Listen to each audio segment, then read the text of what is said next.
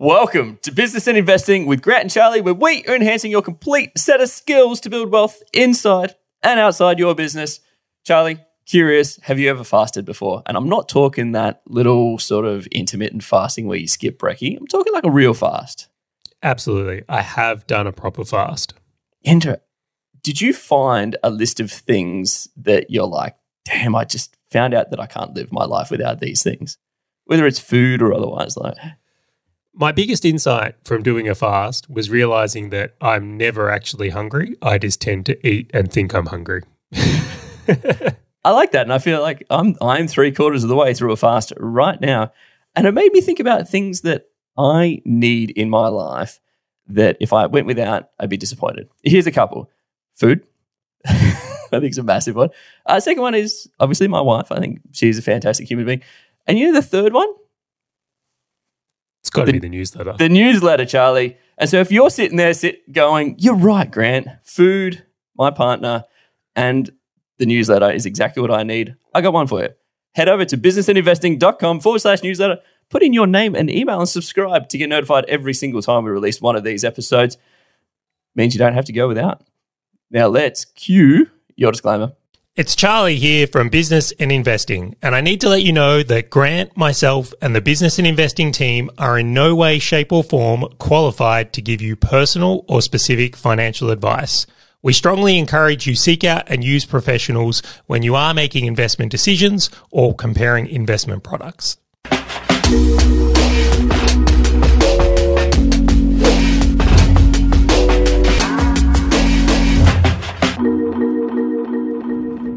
All right, Grant, here we are for part 2 of this Q&A episode. So in the previous episode, we answered the question of what had the biggest impact on us in the early stages of business, which was a fun episode to record, I must say. It was great.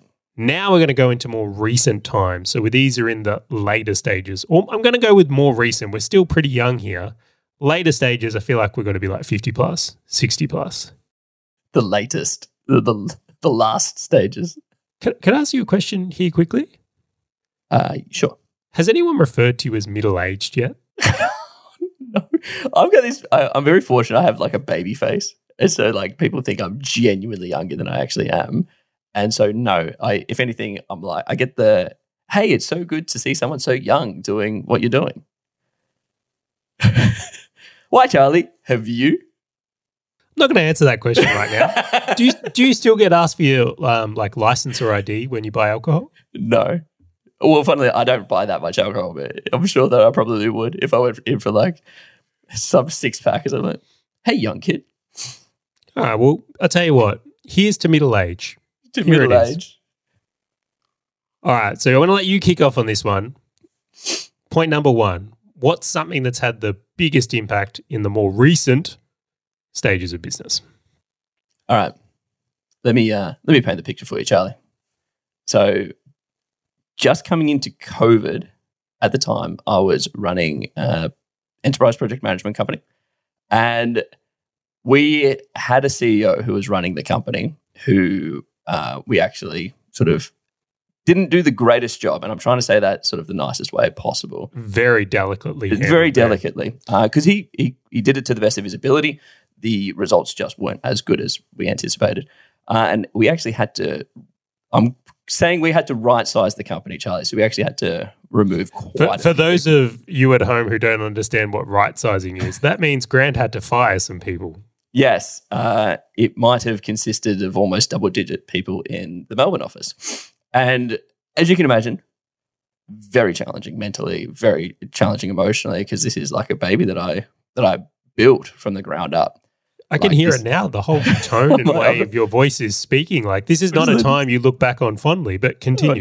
It's a time I try not to think about because it just opens up. Is this wound still a bit fresh? Oh, my gosh. Right. So that happened. And so then me and one of my co-founders, we dove back into the business and sort of ran the business together with an awesome team. And it was a killer team, and everyone understood at the time.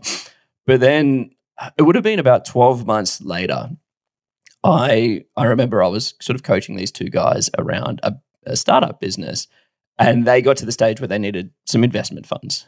And I remember, so Hazel was with me, and she remembered the pain of when I had to right-size the business and that I was a mess. And so about a year and a bit later, I go to her and say, hey, like, I don't know where this thing's going to land. Like, this was middle of COVID. This is when, like, the world was burning around us. I'm like, I don't know if this business is going to run the distance. I'm like, I bet on myself, and I think I can make this thing run, and I bet on my business partner, and I know we can make this successful. It's just that 10, 20% part of me that has that unconfident feeling of just going, oh, what if, Charlie? What if this thing didn't exist? Right. So you've been running this company, gone through a downsizing experience, which is never fun, right? It's the worst day of my life. It was horrific. Yes.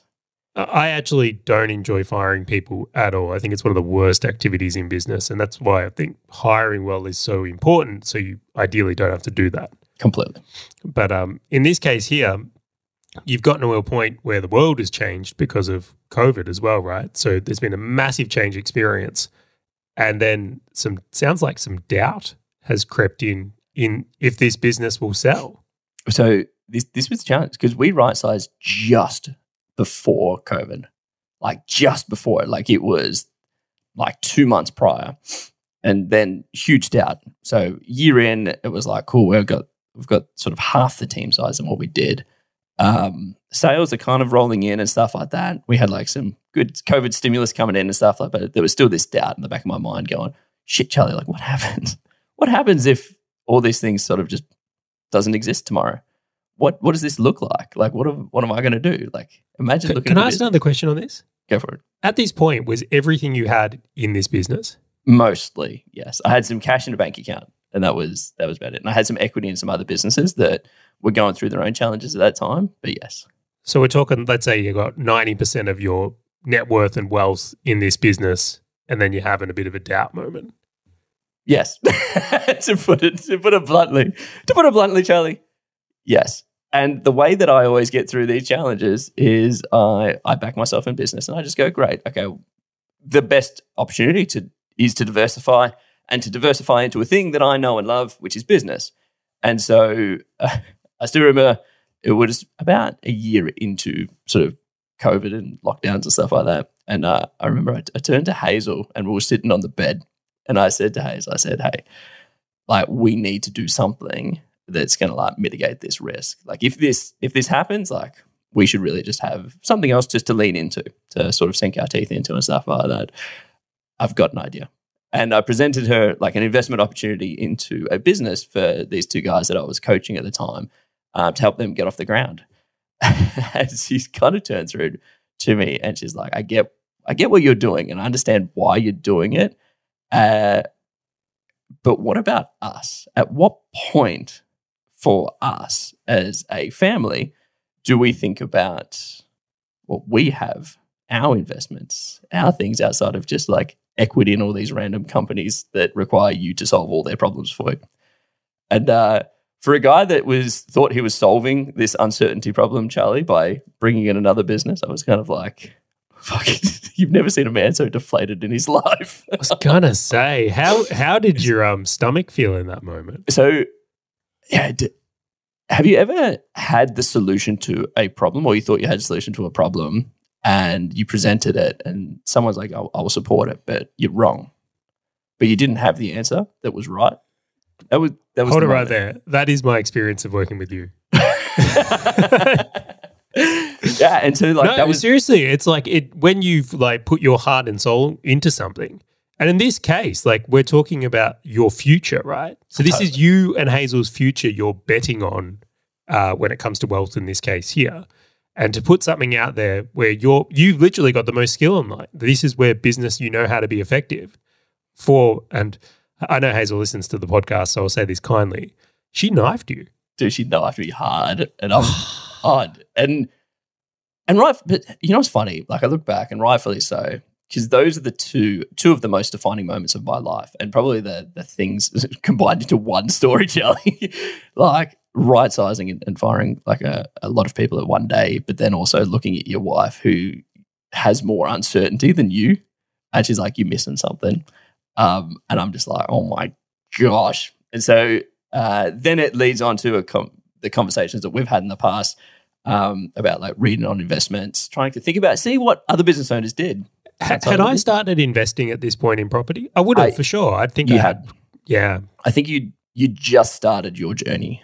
And so we had spoken probably sort of 6-12 months prior. But yeah, it was like, you were one of the first people I talked to. It's funny, I talked to so many business owners and they had no answers for me. And it was, dude, it was so hard to go, okay, well, if I had the option not to invest in business again, like what would I do? Like imagine I had a decent amount of money sitting in a bank account, like what would I do that wasn't business that seems as logical that I can apply my own skill set to and stuff like that? And it was just freaking hard. So anyway, read lots of books, talked to lots of people, and funnily enough, that's where you and I completely aligned. And what was it? The epiphany was going, you know what? Something is better than nothing. As long as there is some kind of risk mitigation strategy where I'm like, if I got into an investment, I could get out. I'm like, I'm fine with it. And so that's actually when we bought our very, very first investment property. Because I'm like, and I was so challenged by it because I was like, I could use this money in other businesses. I could change the business I'm in right now. Like I've just right-sized and here I'm going, how do I build a safety net outside of this business? But I'm like, the business could totally use this money, Charlie. Like I could totally increase the money that this brings on. And oh my God, it was the biggest conflict that sits at the back of my head of going, is this even the right choice to be kind of selfish like this? Completely. And it feels even counterintuitive, right? I remember when there was moments when I elected to invest outside of business instead of in it. And I very much questioned, well, is this because I don't believe in myself? Like if you're good at business, why wouldn't you back yourself harder in business? And of course, my experience very different on this point, right? It's like I had the experience of seeing what happened to my father growing up, where he had everything in his business, and then when business didn't go as planned, he lost everything because all his wealth was in a business. And sadly, that continues to happen to a lot of people today as well. So it's fascinating. I think can I steal this point as well? Can this be both of our point for the first one? Dude, this would just be a therapy session right now. Am I going to bring the mood back? Hang on. I feel like this podcast has just been therapy sessions for the entire time. Man, whew.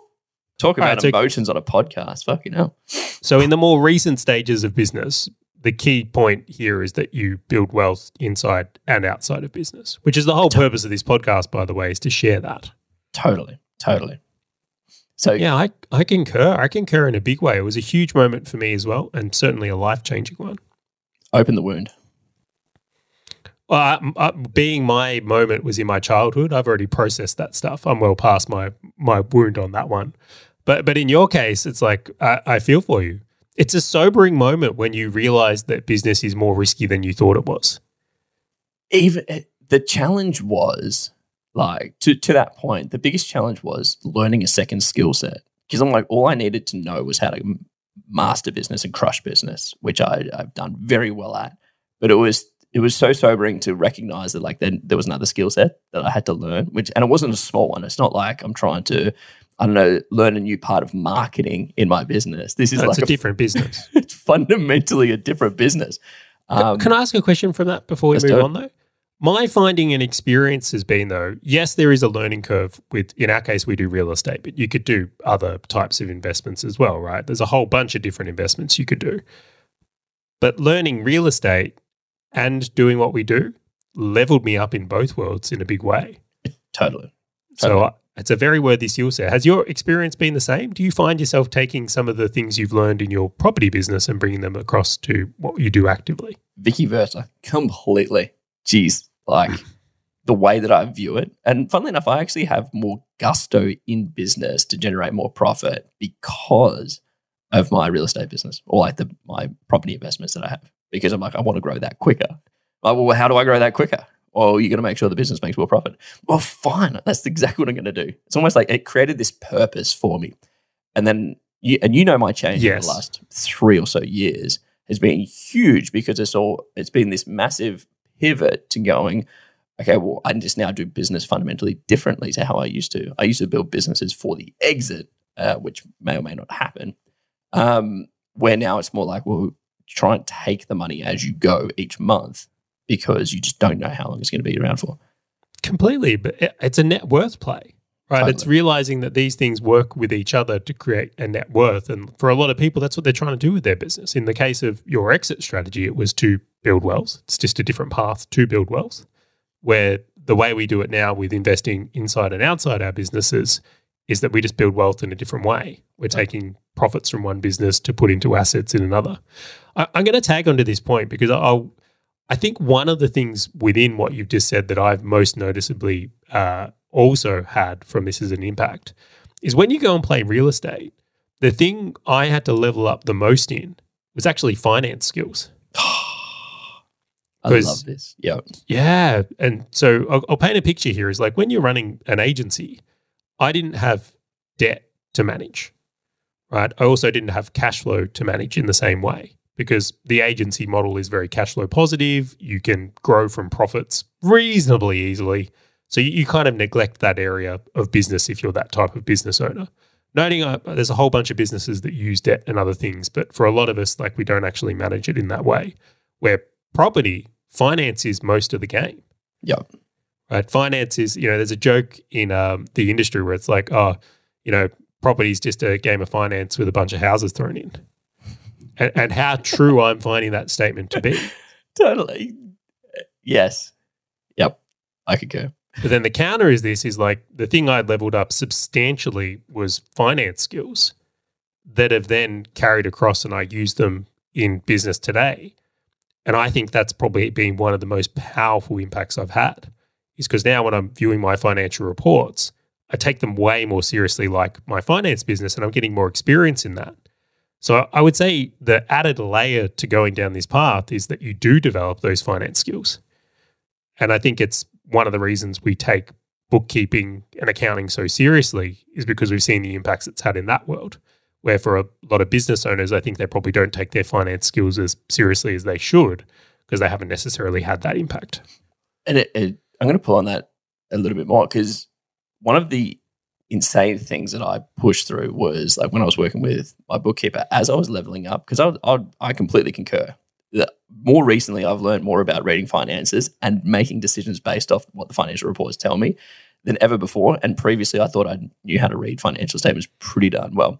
But the thing... Wait, you mean you knew how to read a P&L that's kind of like skew? Yes, you should have seen some horrific things that I've done, Charlie. It's some horrific things that I've seen. I'm still blown away with how many business owners can't tell me the difference between a P&L and a cash flow report. Or a balance sheet. But to that point, it was so frustrating me coaching the bookkeeper I was working with on the things that I wanted. And I'm like, you're the expert. You should be bringing things to me. You should be the one asking me. So I just find that fascinating. And I'm like, it's almost like when the apprentice becomes the teacher. We're not meant to be discussing this in this episode, and I will no, I've got to do a side rant. I was going to jump over it, but why not? We're here. Do it. Dude, bookkeeping and accounting, the industry is butchered because it's all just for compliance sake, and because that's what has become the standard, it's become conditioned, where business owners need so much more than that. Do you know how many business owners have you spoken to, Grant, where they'll say something like, why didn't my accountant show me that? Or why didn't he mention these things? Or why isn't my bookkeeper giving me the reports that look like your reports? What? Who's your bookkeeper? I wanted to use them because they seem like to give you information that helps. Like, well, that's why we started the bookkeeping business. Totally. Is because it's a crime what's going on. The whole compliance thing. I think there's a whole bunch of business owners that don't have the finance reports they need to run their business as well, and it shows. Yeah. It really shows. And it also comes back to the point that you were making, which is the level ups more recently have come from improved ability to read financial reports. All right. Well, side note, if you do want to get better financial reports in the way we're talking about here, come and check out Know The Score Finance. Shameless plug for our bookkeeping service. I'll allow it. Awesome. Do I get to go a point now? I was going to say, let's do a point. Man, we're just going to keep flowing on with this. Hey, Charlie, what's been the thing that's created the biggest impact more recently for you? Training my mind. Yoda comes out. The sage. All right. Expand. This is a really interesting point for myself, and something I recognize is that at times in business where I've experienced the biggest form of growth, where it all started was me, right? So It's if I grow first, then business would grow on the back of it. And I'll use some examples here to really like expand upon this point. When I first got into investing, right, what made a huge difference for me was learning and working on my thoughts when it came to debt. And specifically there, it was with George Antone's book, The Debt Millionaire. So when I spent the time to level myself up and train my mind around what debt means for me in this world, the follow-on effect from that is that I was able to be a successful property investor. Where if I tried to be a property investor without first working on me and my beliefs around property and how I view property and all of that, I would have failed because I, in this case, would have likely been too debt adverse or to try to do things in a way and would have prevented the growth. Now, I've had this happen to me on repeat throughout my life. Like potentially people are sick of hearing the stories of like, you know, I had a very impactful mastermind with Ben Simkin. That was like a very, very like inflection point for me. So once I've known this, right? So once you have a few experiences where it's like, okay, step one, level up you. Step two, then work on the thing. That's been a substantial like change point for me. So actively now when I'm pursuing a higher level of growth in business or trying to do something more there, that's the area I work on. Now, when I don't, and this is the picture I want to paint, when I'm like, let's say my mind is operating at a certain level and I'm striving to do something more, what tends to happen is I get really burnt out. I get frustrated. I end up in a lot of indecision. I end up being, I suppose, almost like just in conflict with myself continually going back and forth on things.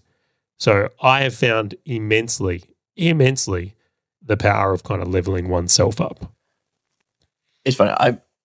I credit you to being one of the people who probably levels themselves up, or it's almost like you feel completely stagnant unless you're going through some kind of change. Like uncomfortably stagnant. Like I reckon that the day that you'd be most frustrated would be like the day that you're not like working on something. So, but I find this challenging, like even in myself, right? It's almost like when I in the past have built a business, I'm building it for a layer of stability to get to this point where I'm like, oh, that seems to be good. And then I acknowledge and recognize when I've hit my personal glass ceiling, because they call it a glass ceiling because you can't see it, Charlie. The thing that is stopping your business growing is that glass ceiling. The time that I know that I hit that glass ceiling is when I look at things like sales, marketing, operations. I'm like, this seems to be a pretty well-oiled machine. And I'm like, no, Grant, you just don't know what you don't know, which means you are now the limiter. There is no difference between what I'm doing and if you went and brought in Keith Cunningham into one of the businesses and just said, hey, Keith, what would you do here? He would have a completely different view. And so I found this fascinating because it's the same for myself around training the mind. Like, but the hardest thing, which is my question to you, the hardest thing that I have found is at what point do I train the mind versus flipping it onto executing against it versus then going from execution to training the mind again? Because it's like this flywheel, this forever flywheel. I can only share what my experience has been. I can't say this is the way for everyone. I have found I tend to go on like a couple of year cycle. So I'll spend probably a year working on myself and then a year executing on that. And it seems to be this rotational stuff back and forth. Now, that doesn't mean there isn't some crossover things, right? It's not like I'm, leveling up me and not trying to do things. It just seems that sliding scale over a couple of year period really changes. So most notably, like when, let's say I start the media company, I'm leveling myself up as the media person. So in that year, I'm spending more time on training, less time on doing. Yep. The second year of the media company, though, I'm executing hard. It's less on personal growth and more on like achieving the thing, like getting the result. And I've just found that to be a bit of a cycle in myself. So coming forward to even other areas today, it's like we're both playing golf, right? Can you see that we're mentally leveling up in a big way? And then at a future point, we'll probably spend more time playing golf than we are working on the skills of golf. Yeah. So I just see this like really interesting cycle. One of the things I'll just mention here as well is that I've seen a lot of business owners over the year where it's like they're trying to solve things to get to a point of stagnation. They feel like that goal, it's almost like the goal to get, and you called it stability, but it is stagnation. So that level. Level.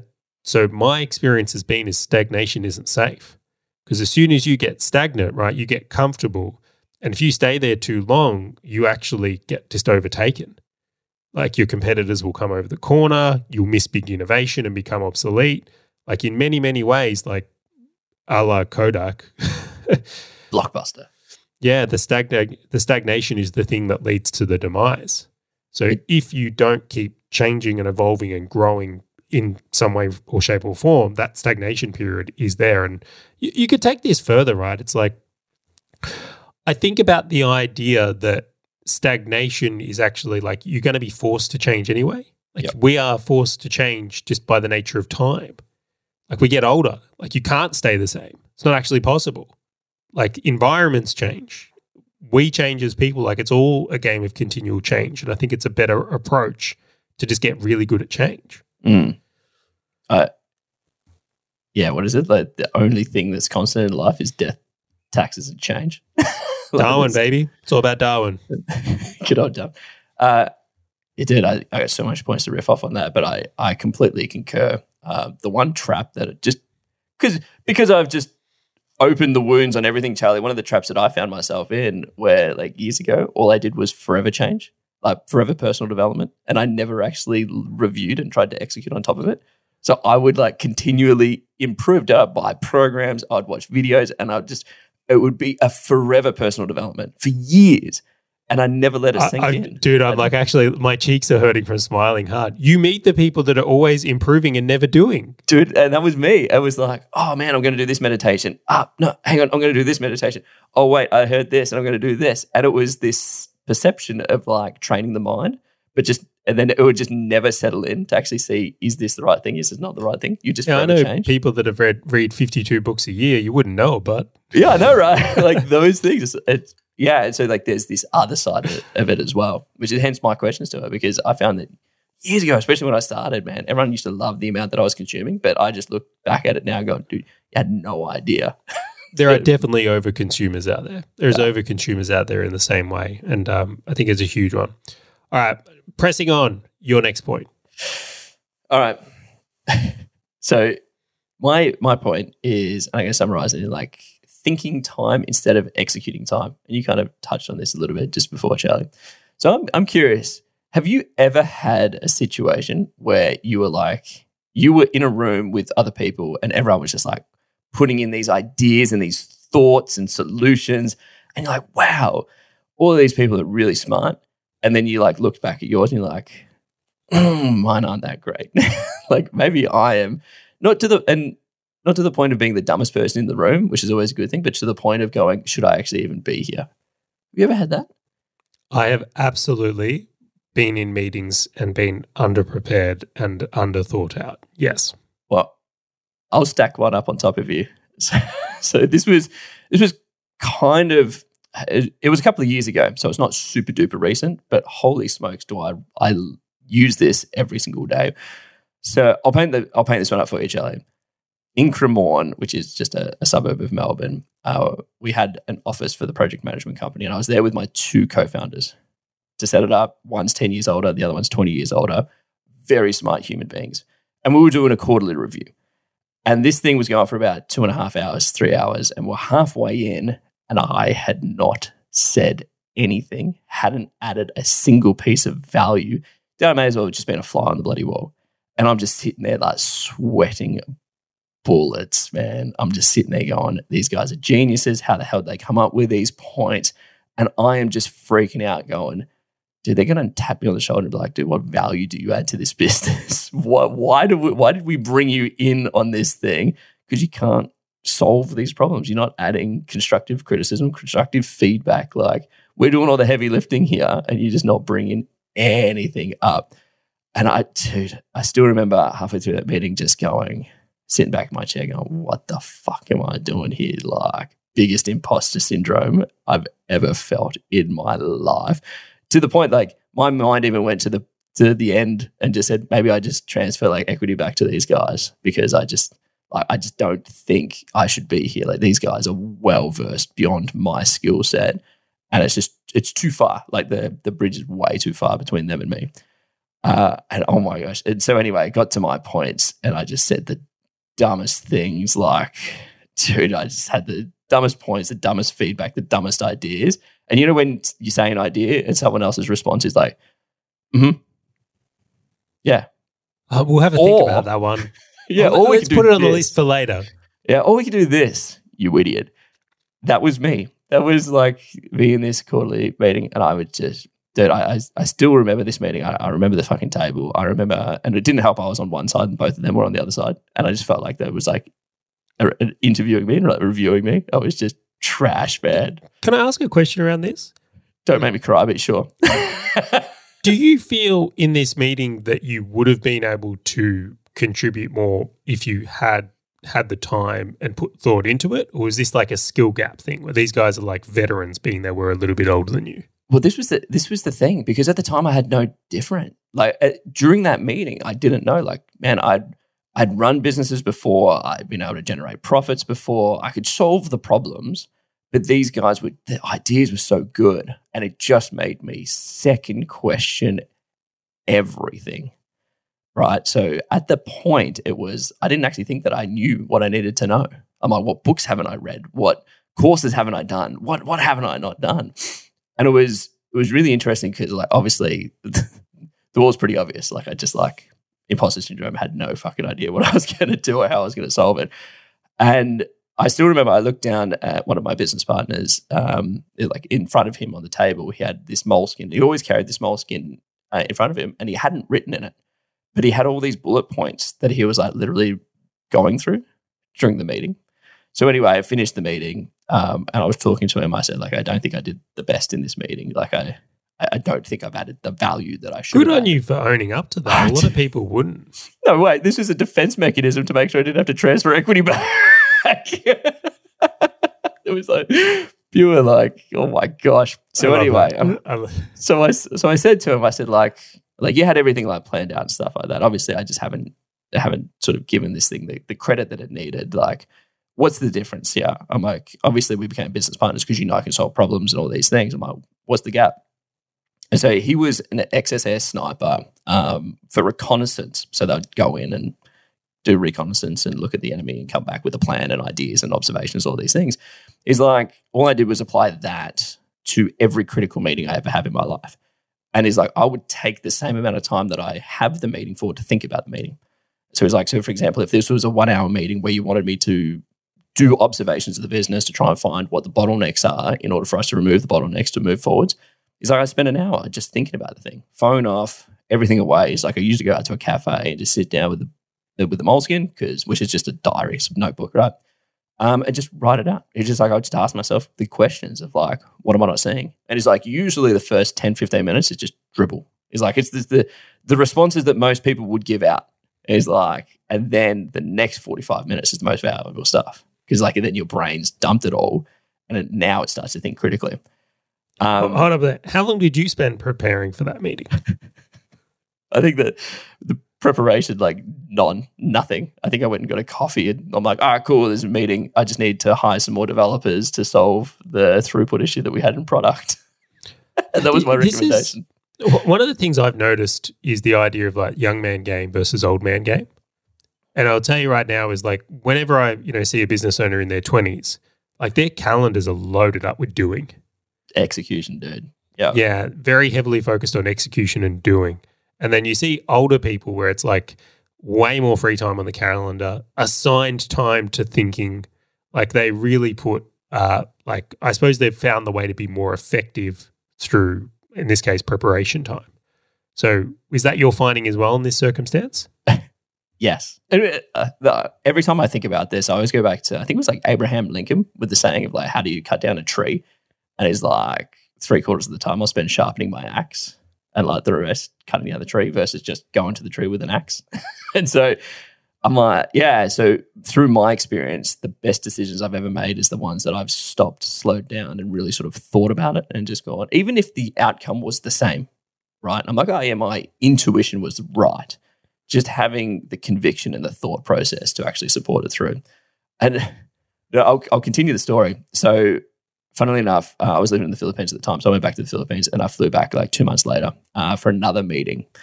And dude, I had prepped for this thing. I'm like, it's like I was going to war.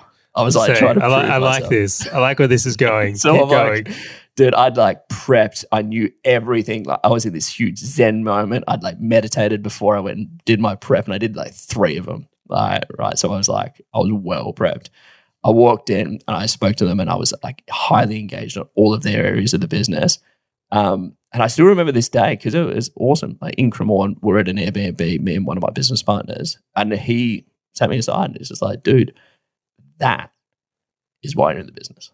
He's like, that, whatever you have done there, he's like, don't do anything else, just do that, and this business will crush. And I'm like, fuck. Do you know what I find so interesting so far? And yes, I will interrupt. It's my podcast. Do it. I would say that is something you're probably most well known for now. It's funny. I've got equity. I've been paid handsomely just for that thinking.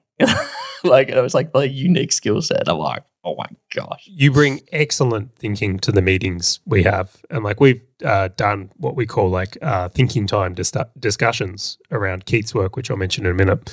But it's like, I would say one of your top attributes in business has definitely been like your meeting preparation and thinking time into things. And it's where you come up with these excellent strategies, right? It's made you a much more strategic business owner in my mind. So very interesting that this is where this come from though. It's funny. In recent years, like the times that I actually know that I'm doing like shit house is the times where I've sacrificed thinking time. Like I actually reckon too much doing, young man. Dude, you could draw a line on my like the profits that I would take or the investments that I would make comparative to the volume of thinking time I've done. Like literally, it would be a direct correlation between them. Like where the 3 months where I like sort of stopped doing thinking time and stuff like that, like the income would like just stagnate or drop versus Grant thinking. It's like, get off the tools. But yeah, so that was one of the biggest impacts. And it just continues to have a massive impact. So I mean, you got a guy like Keith Cunningham as well, astronomically successful. And he says the number one contributor to his success is thinking time, actually taking time to think instead of being in that doing. And when you've got a guy like that saying that, and many others, right? This isn't the only one. There's been copious amounts of people. It's something we both practice, and I would say huge impact. It's hard to argue against this point. I want to steal your point again. Do you know what? I'm just going to. Do it. Just steal it. So I'm stealing both of your points. Do it. Well, I do thinking time. I would say I do it 5 mornings a week. I do thinking time. And at other points in my life, I used to do it while I would go for a drive. I found going for a drive to be a way I would do thinking time. And the thing that is the most interesting about it for me is these like spontaneous thoughts I wouldn't have if I was caught up in the doing. Like I find that there are answers that come out of me when I put my mind to a problem for a certain amount of time, right? It's just very different than that whole surface response. Yeah. I have just like this knee-jerk response. I need to have a response. What is the first response that I've got? And that must be, my heart knows better. Like this must be it. Completely. Yeah. And I will mention for everyone out there, The Road Less Stupid by Keith Cunningham. He has an excellent process in that book in the first couple of chapters on how to do a thinking time session. That is the approach I use. And I suspect you probably use something similar to that, Grant. It was funny because after that, I caught Keith after our conversations and then I learned it. One of the best things I did was I actually copied all of his questions out of The Road Less Stupid and actually put them down because then I found out that the second limiter was how good my questions were. I found out like my questions sucked, my thinking time sucked. Yeah, I concur. I actually have them all copied out in my Apple Notes as well. Oh, do you really? Yeah. Yeah, so how funny. I just thought that was... works same way. But yeah. All right, got to go to the next point. Yeah, so let's jump into my next one here, although it's going to be a hard act to follow today, Grant. 2 really strong points, which I quite enjoy in another way. So this is 2 points, but it's 1 point. And because it's my podcast, I get to do that. All right, so point 1 is getting better at saying no to good opportunities. Good. All right, and then the second one is doing less but better. So these are one in the same. So in saying no to things, there are more room for doing things well on my plate. Now, when something's not working, so let's say you start something and it loses $10,000 a month, it's really easy to say no to that or shut it down. But the further you go into business, that gap between like good and bad completely changes, where it's like you're actually now having to say no to really good things. Great opportunities. Yep. Opportunities come across my plate every week that are good, like legitimately things that could make a really big difference in business and in life or whatever it is. And you have to be able to look at those opportunities and say no, knowing that it's going to distract you from the bigger or better opportunities you have on your plate currently. Yep. And any business owner will know this who's been in it. Let's say you're running a business and it needs all your attention, and then you say yes to something, and you start dropping plates on the critical components of your business that are important.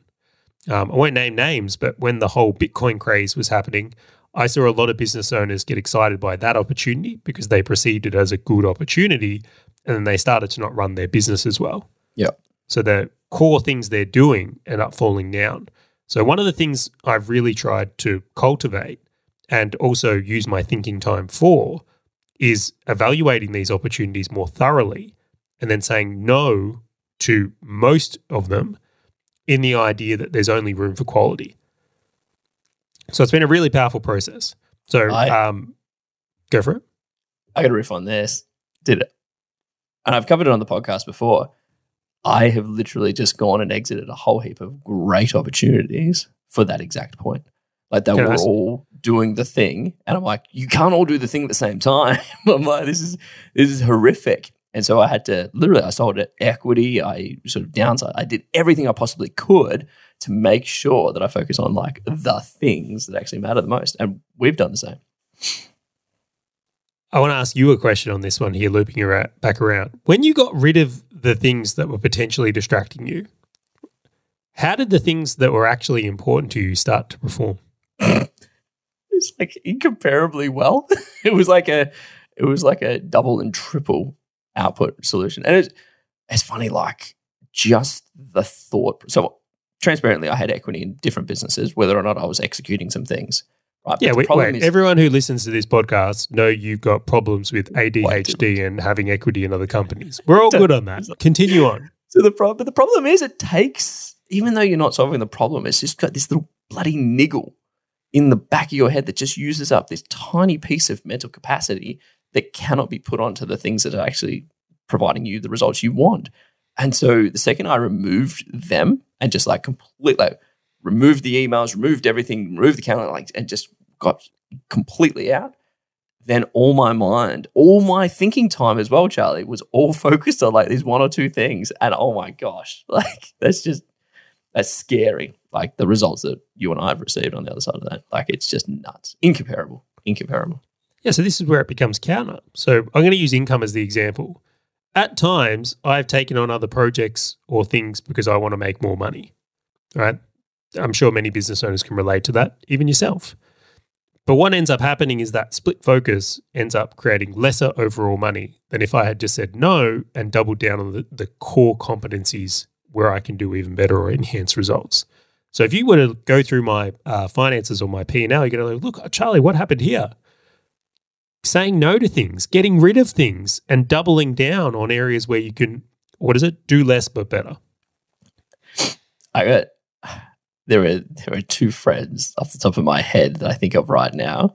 And ever since I became friends with them, like you're talking about when I was like 18, 19, dude, they have had the same business and both of them, each independent of each other, are making seven figures a month from these businesses in revenue. And I'm just like, and they would just did one thing forever and they have just crushed. And then you look at a lot of like people like myself and other people and they've just gone 10 different ideas at one time.